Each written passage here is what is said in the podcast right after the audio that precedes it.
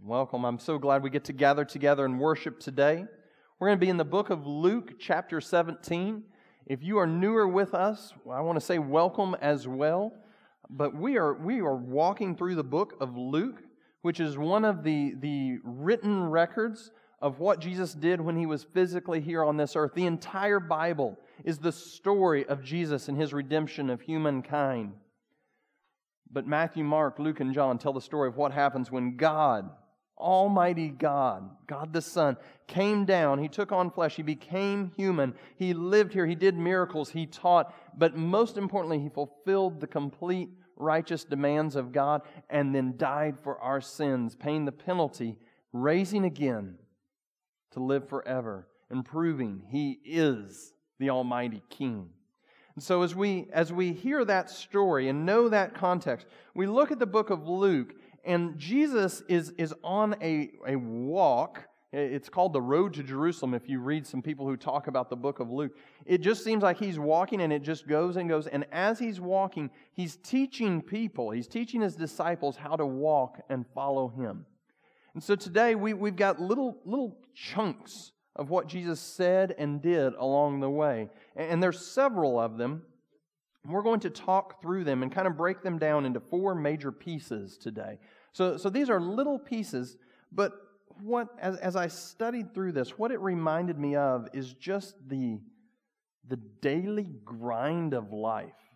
Um, sometimes, you know, we, we, we tend to think of the, the big, glorious, life defining moments uh, that, that we think, oh, it was that moment when this happened, or it was this when this happened. But most of life is not those big life defining moments. And, and, really and truly, what really defines your life are not those huge moments. That moment uh, for, for some of those of you who have just graduated, that moment you go off to the first job.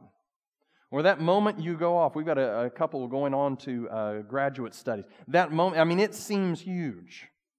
And it is. But those moments are not going to define your lives as much as the daily, day in, day out pattern of what happens in you. Um, and this week, I, obviously, my mind has been thinking about independence celebrations, and, and I love history. I love reading history, um, particularly military history. So, so my mind, as I was studying this passage, went to World War I. Um, the stories of World War I. World War I airplanes were around, but they were not a primary factor in that battle. As a matter of fact, tanks did not become a major part of that war until around 1918. They were around before, but that was really when they became a part of the war. And so most of this war was fought, quite literally, in the trenches. Uh, this is where we get the expression, in the trenches. What would happen is, is there was a fortified German or Prussian government who, who had built up their defenses with concrete and steel. Um, they were often called pillboxes because they were just a little tiny box covered with concrete, reinforced with a big machine gun in it. And anyone who got close was gunned down. And so the way the forces, our U.S. forces, the French forces, the British forces, figured out to attack this was to dig in another expression we get from this. Digging in, they literally dug in. They would carry a shovel with them, they would dig a trench, and they would hide from the machine gun fire. So at night, when they couldn't be seen, or, or moments in, in, the, in a pause in the battle, they would dig in, get in a hole in the ground, and hide and just pop their heads off and take a shot whenever they could with their M1s. These, these were not repeating rifles. They were, uh, I think they had 11 shots in them, if I remember right. It was a tough time. And this war was ugly and nasty. And it got to the point that these trenches, these, these holes that they would dig into the ground, became systematized. They figured out how to work them. At one point, there was a trench that went from Belgium to France. One trench.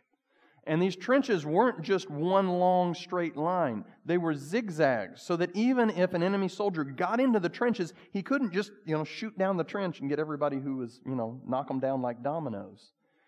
These trenches were often set in a series of four trenches, a minimum of two, and the front line, again, another expression we get from World War I, was the first trench that was very uh, lightly defended. It was just a few machine guns. And then the second trench, that was where they had to hold the line. That was where most of the soldiers were. And they would actually have little, little crawl spaces they could get between these.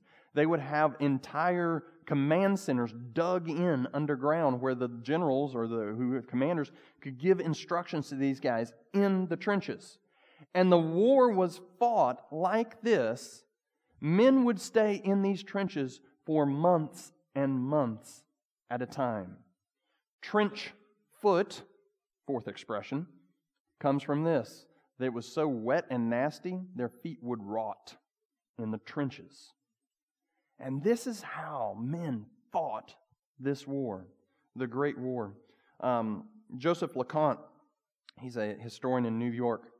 Uh, he just wrote a book called A Hobbit, a Wardrobe, and the Great War. It's about Tolkien and Lewis who fought in these trenches, uh, British guys. But a lot of their stories, if you remember, The Lion, the Witch, and the Wardrobe, the, the Lord of the Rings, it's about war and, and the ugliness, the, the graphicness of war and greed. And a lot of it, he argues, is from this. He also argues that, that it so broke the spirit of the people that one of the greatest causes of the Great Depression, an economic depression here in the United States, one of the great causes of it was the depressed, broken spirit of the people who came back. They left with hope, and they came back in despair. Life in the trenches. In Christianity, we have those grand moments, uh, certainly starting with our conversion. I remember to this day kneeling down around a coffee table brought from Africa by the missionary uh, who was serving at a church stateside. And I remember kneeling down and trusting Jesus. I, it's, it's just vivid color. I remember a couple experiences I had as a teenager. I remember the moment the Lord called me to be a pastor. It was, it was a defining moment. I remember these moments kind of through history, my history. But the majority of my Christian walk has really been growth through the times I didn't even realize I was growing. It was those nights laying in bed when I chose to open up the scriptures or begin to pray rather than drifting off into depression to which I'm prone. It's the moments when that sin looms and you want the sin, but in the power of the Holy Spirit, you choose Christ. These are the moments, those day in, day out moments. That moment you pick up the phone and you just make a phone call to the man you know is lonely. Say, hey, let's, let's get lunch. Those are the moments that, that prosper your Christian walk. Those are the moments that make you look like Jesus. Those are the moments when we have this amazing opportunity as sinful people redeemed by Christ where we can actually glorify God. We have that privilege. We have the privilege of glorifying God. God who needs nothing, who is so great and infinite, he created a billion universe or billion galaxies. We can glorify him. It's an amazing, amazing thought. So, so read with me Luke chapter 17. We're going to read about life in the trenches and, and four little pictures we're going to go through. Life in the trenches. Read with me in Luke 17. We're going to start in verse 1. We'll read through verse 19, then we'll break it down into four chunks. The scriptures say this And he said to his disciples, Temptations to sin are sure to come, but woe to the one through whom they come. It would be better for him if a millstone were hung around his neck and he were cast into the sea than that he should cause one of these little ones to sin.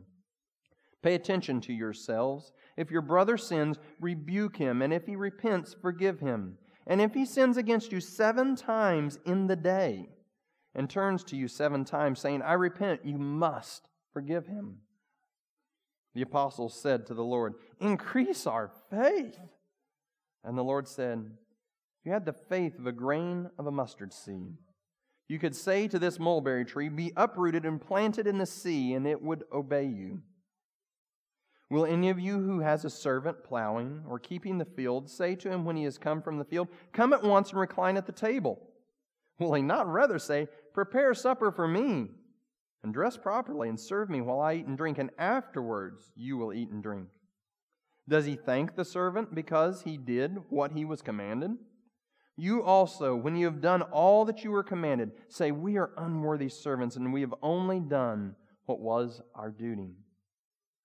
On the way to Jerusalem, he was passing along between Samaria, Samaria and Galilee, and as he entered a village, he was met by ten lepers who stood at a distance. They lifted up their voices, saying, Jesus, Master, have mercy on us. When he saw them, he said to them, Go show yourself to the priest. And as they went, they were cleansed. And then one of them, when he saw he was healed, turning back, praising God with a loud voice, and fell on his voice at Jesus' feet, giving thanks, saying, Giving thanks. Now he was a Samaritan. And when Jesus answered, Were not ten cleansed? Where are the other nine? Was no one found to return and give praise to God except this foreigner? And he said to him, Rise, go your way, your faith has made you well. So we're going to break this down four little sections. Four things that make the difference in the daily life, in the grind, in the trenches. The boring part of life, the majority of life. Four things that will make a difference. The first one, verses 1 through 4. Jesus changes your relationships. So, one of the things that uh, it, it just, ah, when I was going through seminary class, counseling classes, um, I, I, had several, um, just pastoral counseling. One of the most valuable tools we got in that whole thing was two books, and they were worksheets it was just like fill in the blank worksheets. Some of y'all have got them if you've talked with me. Uh, everybody who's gone through premarital, y'all have seen the worksheets. All right? I love these things because they're, they're scripture passages, they're, they're questions. Uh, evaluate some things about yourself, study the scriptures, apply the scriptures to yourself. And there's two books about the same size. The first one is relationships.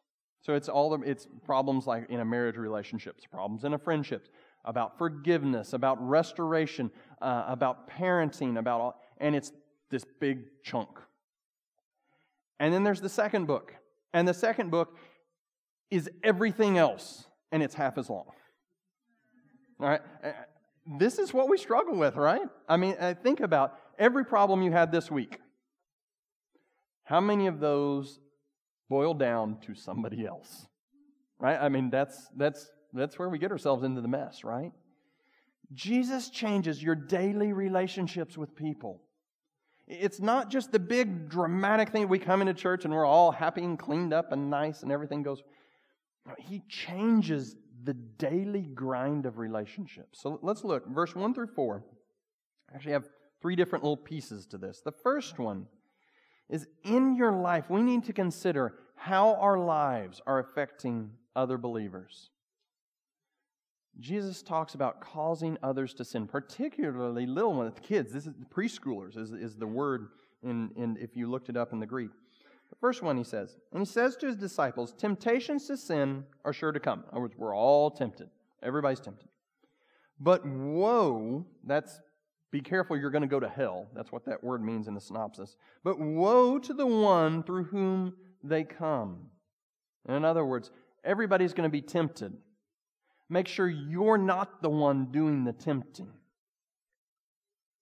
Verse 2 It would be better for him if a millstone were hung around his neck and he were cast in the sea than he should cause one of these little ones to sin. In other words, it's better for you to get the millstone that sat on my grandfather's property in Kentucky from when there was an old mill there. It's about this big around, big hole in the center. It, it looks kind of like a bead, only this big around made out of a rock. It's better to wear that as a necklace and go swimming than to hurt a child.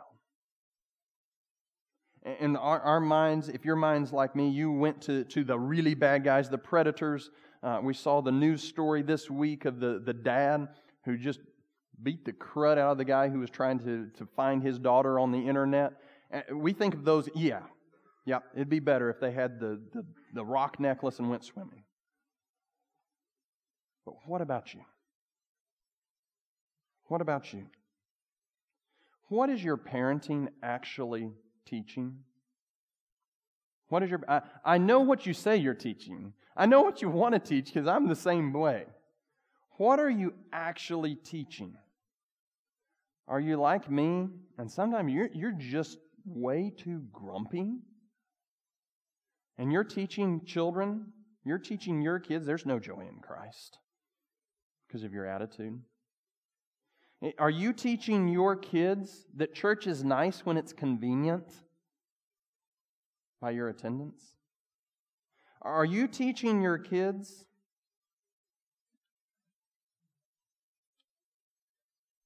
that, yeah, disobey eh, me, but if it's convenient for me to kind of get around the rules, that's all right. What are you really teaching your kids? At work, what are you teaching your coworkers?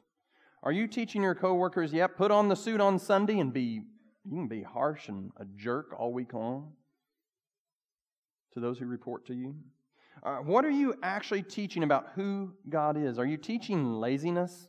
That it really doesn't matter by how lazy you are at work? What about your neighbors? Are you teaching them that God doesn't care because you don't? Jesus says, "Woe, this is a hard word. Don't worry, we get we get happier as the sermon goes. Okay, so don't don't we don't, we don't want to bog down here, but but Jesus he says, watch out for hell. That that's what that woe word means is be careful. You're teetering on the just like I'm not going to walk on the dark brown here because I would fall off because I have no balance. We're teetering on a spiritual edge.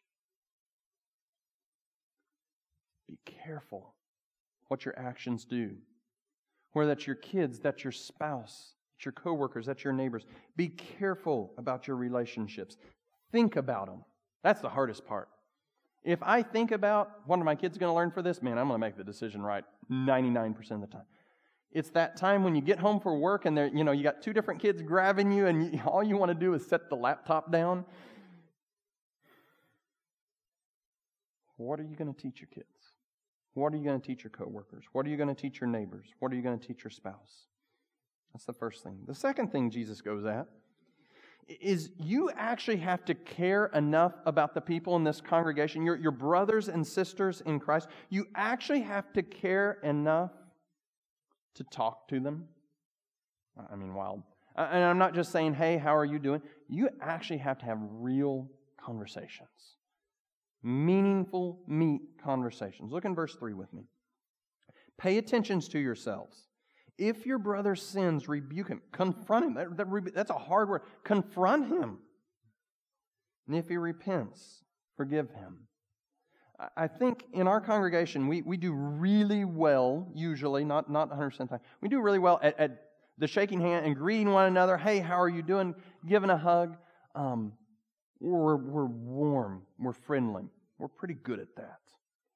Um, we are really good when somebody has a problem.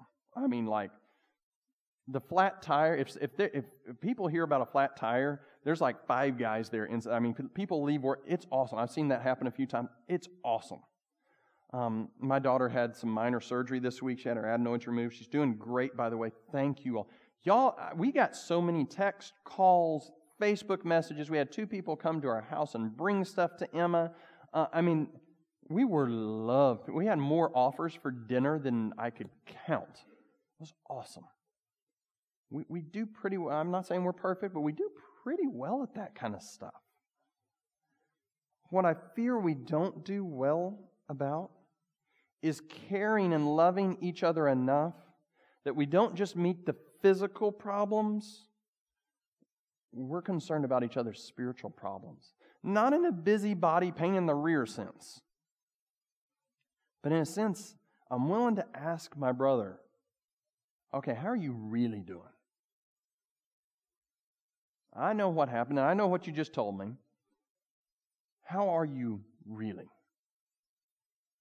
You coping with how's stuff with your wife? I know, I know it's been crazy. How's stuff with your wife? Let's talk turkey. Or maybe we get the call from the wife and, and we got to say, hey, bro, you need to start paying attention to your marriage. It's going downhill. We're not as good at that. We need to love each other that much.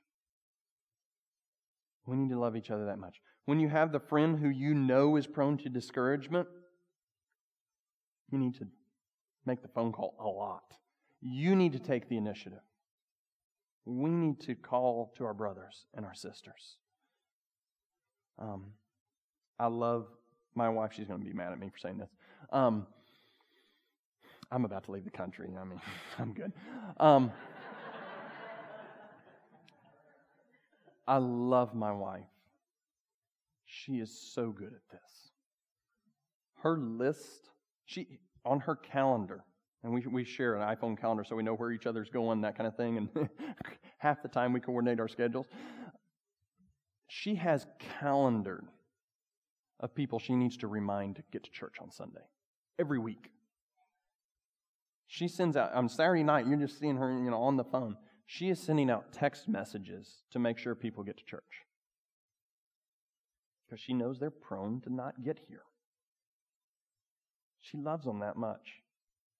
She calendars to check on people to make sure she doesn't miss it. We got to get that, folks. We have to get that care for one another. We absolutely have to do it. And it is awkward and weird and not fun. We got to love each other that much. That's what Jesus does to a relationship. He, he changes the way we. I care enough because Jesus has cared for me. I'm going to care enough about your soul to actually say something. And we've got to do that for. You. I'm not just talking pastors here. I'm talking everybody. This is how a church functions. All right. Third thing in here forgiveness. Look at verse 4. And if he sins against you seven times in the day, that's, I mean, you got to work hard for that one. Seven times in the day, and well, we're not talking marriages, okay? You, can pull that one off pretty easy. And turns to you seven times saying, I repent, you must forgive him. This is, this is hard. In other words, that person who is the jerk, we love them anyway. We display a radical commitment to love and each other. Even when the other person absolutely, completely does not deserve it. And, and please understand this forgiveness, when it talks about the word forgiveness, that doesn't mean a touchy feely, happy, huggy. You know, I, am not saying, hey, if there's someone who has, uh, particularly, let me say this to ladies, if there's someone who has acted inappropriately to you, just because they say, oh, I'm sorry, doesn't mean you start hugging every Sunday. There, there are healthy, wise guards that we put in place. And Joe, Chad, and I, if, if you have questions about what forgiveness means and how to enact that in your situation, please contact us. So I'm not, this is not saying, this is not Jesus saying, oh, just, you know, forget restrain. It doesn't matter if you get hurt again. No. But we wipe the account. Um, it's, it's like there's a ledger. Uh, I don't know that we, I don't think we have any bankers in the church thinking about that. But they keep records, right? They, they tend to know when you borrowed money from them. Um, they, they don't forget that. Forgiveness is wiping the account. You don't owe me anything anymore. Um, movies, you know, the old Western movies, they're always, I'm going to take that out of your hide, right? That's the line. You know, what you did to me, I'm going to get it back out of you. Forgiveness is wiping that. You owe me nothing. Restoration takes two parties. It takes some work. And again, there, there are safety guards we need to put in place. But forgiveness must come radically. And here's why it must come radically it's because Christ has forgiven you radically. Uh, let, straight up. How many of us sin seven times a day? Yeah. Uh, that's morning, maybe. Might make it to morning, maybe. You know, breakfast, right? Christ has forgiven you radically. His cross is so powerful. He was the substitute for sin. That sin, that, that debt that I want to take out of that person who wronged me, Christ has already paid the debt. He died for that sin, that person's sin on the cross. We always think of Jesus dying for our sins, right? He died for that guy's sins too. A really rotten one. He died for that sin that you're holding on to that you just, I cannot let. He died for that sin. When you're holding that fist, that fist is not first against the other person, it's against Christ, it's against Jesus. We got to wipe the account. Jesus radically changes your relationships.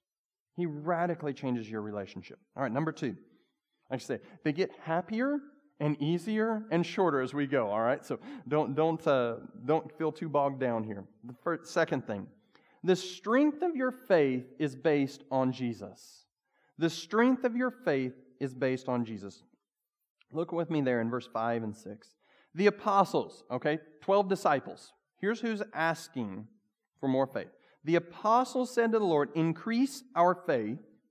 And the Lord said, if you had faith like a grain of mustard seed, very little, you know, some of y'all who are cooks, you know, mustard seed, little bitty thing, you could say to the mulberry tree, Be uprooted and planted in the sea, and it would obey you. All right. This, this requires a little bit of explanation, explanation here. So, first, seed, little bitty faith, right? Now, there are a lot of people out there, um, some of the, you know, quote, faith healers or, or faith, health, and wealth preachers who would say, Think how much seed, faith that mustard seed has. It's got faith, it can grow into a huge tree. Now, it's a mustard seed. It's sitting there. It's little bitty. It's tiny. It's a mustard seed. Not a whole lot of faith. That, that's Jesus' point. Jesus is saying if you have faith, that's what you need.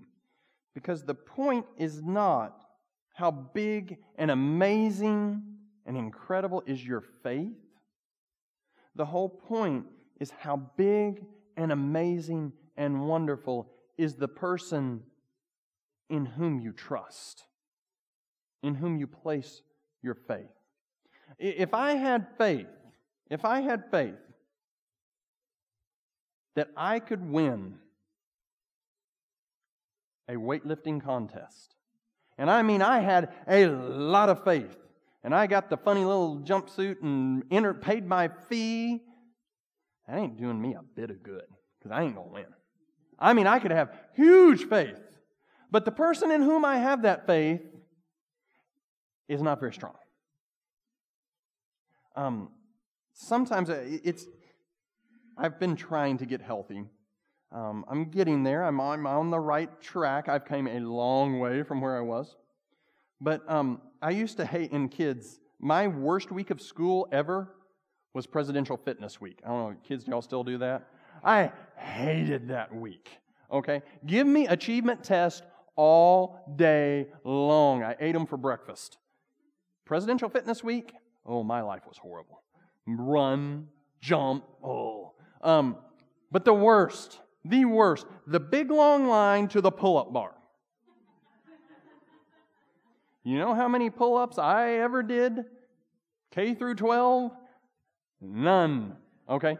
So they, they had the back, if you couldn't do a pull up, the backup was they got you up into the pull up and you had to stay there. And they counted the second. Yeah. Yeah, I'm at a grand total of zero seconds, K through 12, too. It'd take like three guys to lift me up. like, you guys are fit. Good job. And I'd drop. And then I started trying to, to get healthy as an adult, and I do a lot of pull ups and chin ups. Um, and, and with pull, I mean, it's just, you know, you're just doing all you can to get that chin above the dumb bar. I think we think of faith like that. It's like, if I want to die, if I can faith, faith. That's not faith. That's a pull up. Pull ups are bad, okay? You should do them if you are healthy enough to, but they're bad. They're, they're, that's not faith. We don't strain and groan to get more faith. If you got faith of mustard, you're good to go. Because it's not about your faith. It's about the person in whom you place your faith. Your faith should be in Jesus Christ and Him alone. What the Bible says, the message of the scriptures, the, I mean, the whole thing is Jesus came to save sinners. Jesus says it this way I came to seek and save the lost. And that's us. When we're in our sin, we, we, are, we are fully headlong in our walk towards sin. And Jesus says, Turn from your sin and turn to me and trust me to do the work for you. It's not you straining, He strained on the cross for you. It's not you being perfect, He was perfect for you. That's what faith in Christ is. It's humble, little, pitiful seed faith in a huge, amazing, perfect Savior. And so let me encourage you, congregation. You think your faith stinks? Yeah, it probably does. You think your faith, yep, it is. But the person in whom you place your faith is what matters. Doesn't mean we don't need to trust Christ. But it's, it's, it's just that simple. You trust Christ. And if you do, you have faith. Uh, uh so remember, back to the text here, verse 5. The apostles 12 disciples, right? Um, turn with me. This is such a cool passage. It's really short. It's half a verse. Second Peter chapter 1, verse number 1. This is actually where I came through um, in my devotions end of last week, uh, just reading through some of these books. Second Peter, this this just hit me like a ton of bricks. It was it was okay in a, in a sermon not talking about the breakthrough moments aren't the amazing things. I'm going to tell you about a breakthrough moment for me spiritually. Um, Simon Peter, one of these guys, right? He's probably the one who talked. He's always the one that sticks his mouth out. Simon Peter, a servant and apostle of Jesus Christ. Pretty good credentialing, right? To those who have obtained a faith. That's us, right? We have a faith now. But listen to how he describes the faith. This is so awesome. But to those who have obtained a faith of equal standing with ours. So, our faith, me and you, us normal, human, non apostles, didn't, you know, hang out with Jesus for three years here on this earth. Our faith is of the same standing as Peter. You know who said that? Peter. Think through this obtained a faith of equal standing with ours. This is the apostles. He just said, apostle of Jesus Christ. Your faith is equal to that of the apostles if you trust Jesus Christ. Why? It's the second half of the verse. By the righteousness of our God and Savior Jesus Christ. Because it's not about how strong your faith is, it's about how strong the person in whom you have faith is. Your faith is of an equal standing to Peter if you trust Jesus. So don't don't you know squeeze the last ounce of faith and you know get a hernia and have to have surgery spiritually. Just trust Jesus. He can handle it. That's how you want. In the moment where you think I can't handle, yes, you're right. Jesus can. I don't have enough faith. Correct but you have faith in the right person. The faith you do have is in Jesus. So be encouraged. Be encouraged. All right, number one, Jesus changes your relationship. Number two, the strength of your faith is based on Jesus. Number three, it's not all about you. It is not all about you. Verse 7 Will anyone who has a servant plowing the field or keeping sheep say to him when he's come in from the field, Come at once and recline at the table. Now remember, they, they are in a day um, when they did have indentured servants. It was not a healthy thing, not a good thing. It was not a racially based slavery. But this master is not going to say, Oh, you did such a good job. Relax. He's going to say, Will he not rather say, verse 8, Prepare supper for me, dress properly, serve me while I eat and drink, and afterwards you will eat and drink. You, you have more work to do. That amazing thing you did, taking your friend out to lunch when they really needed it, that's awesome. That's good. That doesn't mean you're set and don't have to share the gospel for three years now. You're not good. You're not done. There's more work to be done. It's not all about you. It is not. Does he thank the servant because he did what was commanded? In other words, that time you did share the gospel, are you sitting there, you know, ready to wear your badge in church and, I, you know, I need awards? And we feel that way, don't we? I shared the gospel. It was so good. It was awesome. I made it. I'm there.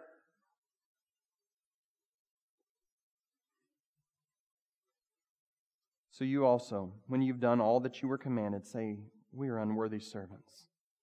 We've done what was our duty. Sometimes it's just hard, and you need to do the hard thing. Sometimes when you know what is right, and it's really hard, you need to choose to worship and glorify Christ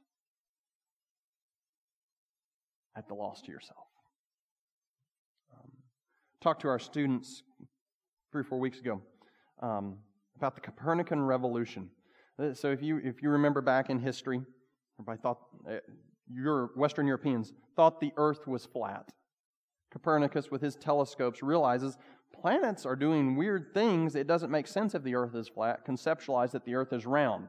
Radical thought. Number two, this was what got him killed eventually. He said, Not only is the Earth not flat, it's round, it's not at the center of the solar system. And the solar system is not at the center of the universe. We're, just on Earth taking a ride around the sun. And many around him, politicians, religious leaders, said, Oh, no, no, it is about us. Trust me. We are the center of the universe. And rejected it. They, they condemned his works as heresy. He wasn't even talking theology, he was actually a very devoted, godly Christian. But say, oh no, it's about us. We're the center.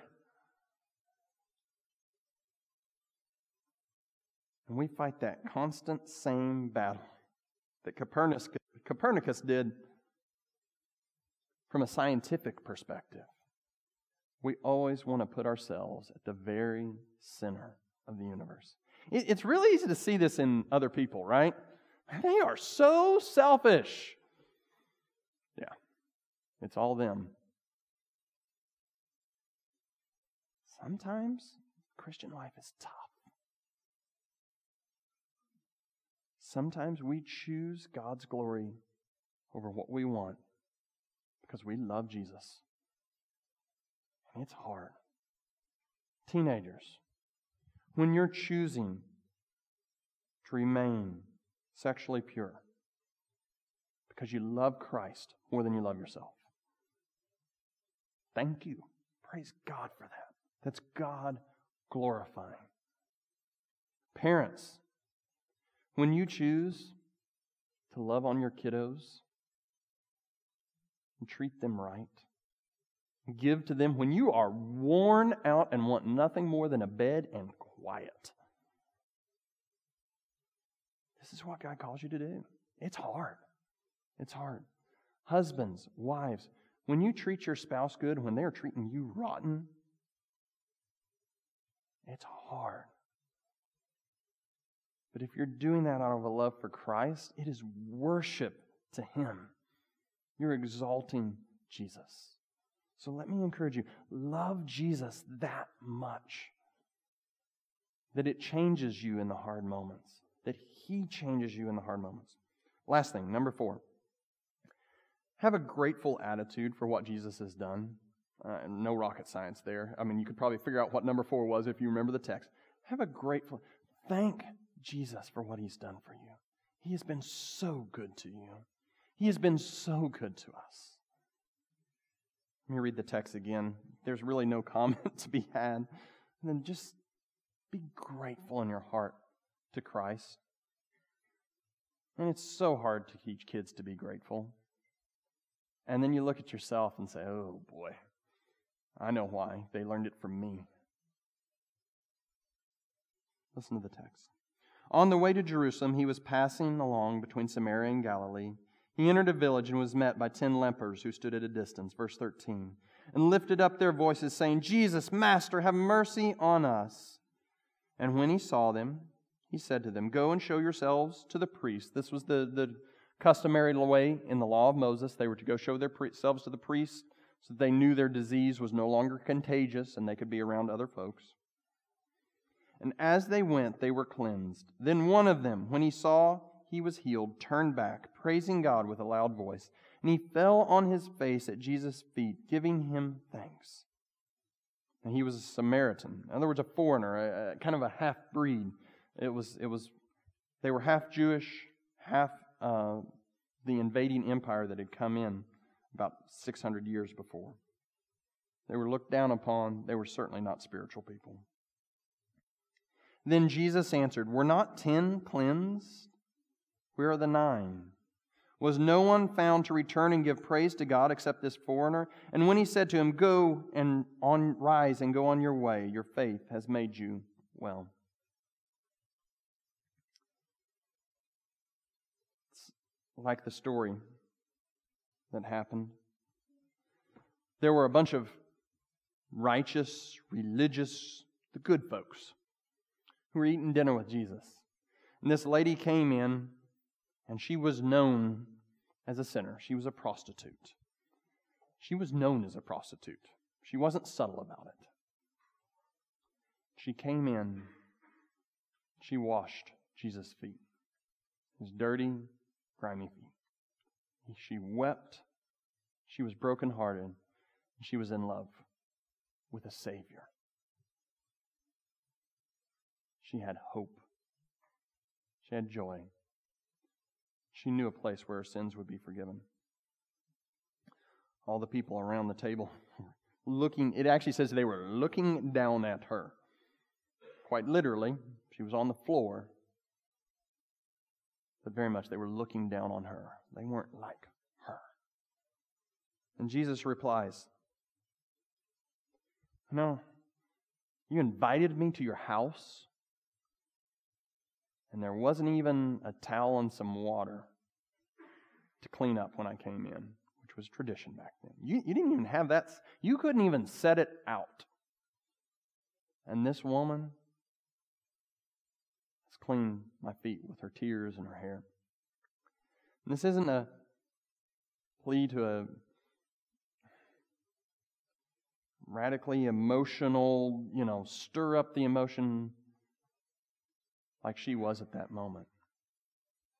But it's to say, she knew. She knew what Jesus had done for her because she knew the misery sin. Those folks sitting at the table, they thought they were good. They didn't know the misery of sin. When you've been down to the depths of sin and you've experienced that pain, that grief it brings, you know what a good thing it is when Jesus takes you out. You know what it means to be saved because you felt what it was to be lost. And so, the last thing I would say to you is be grateful to Jesus. Thank Him enjoy him. Let there be a song on your mouth. And I know some of y'all don't, that doesn't need to be out loud, and that's okay. Um, except in here, where that's, that's, you know, that's why there's a bunch of us. It, you know, it carries the ones like myself who don't have as glorious a voice as the, the ladies and Chad who are up here singing. Um, this week, let there be a song on your mouth. Trust in a big Savior. Pursue godly, good relationships. And keep in there. Keep in there with Jesus when it's hard.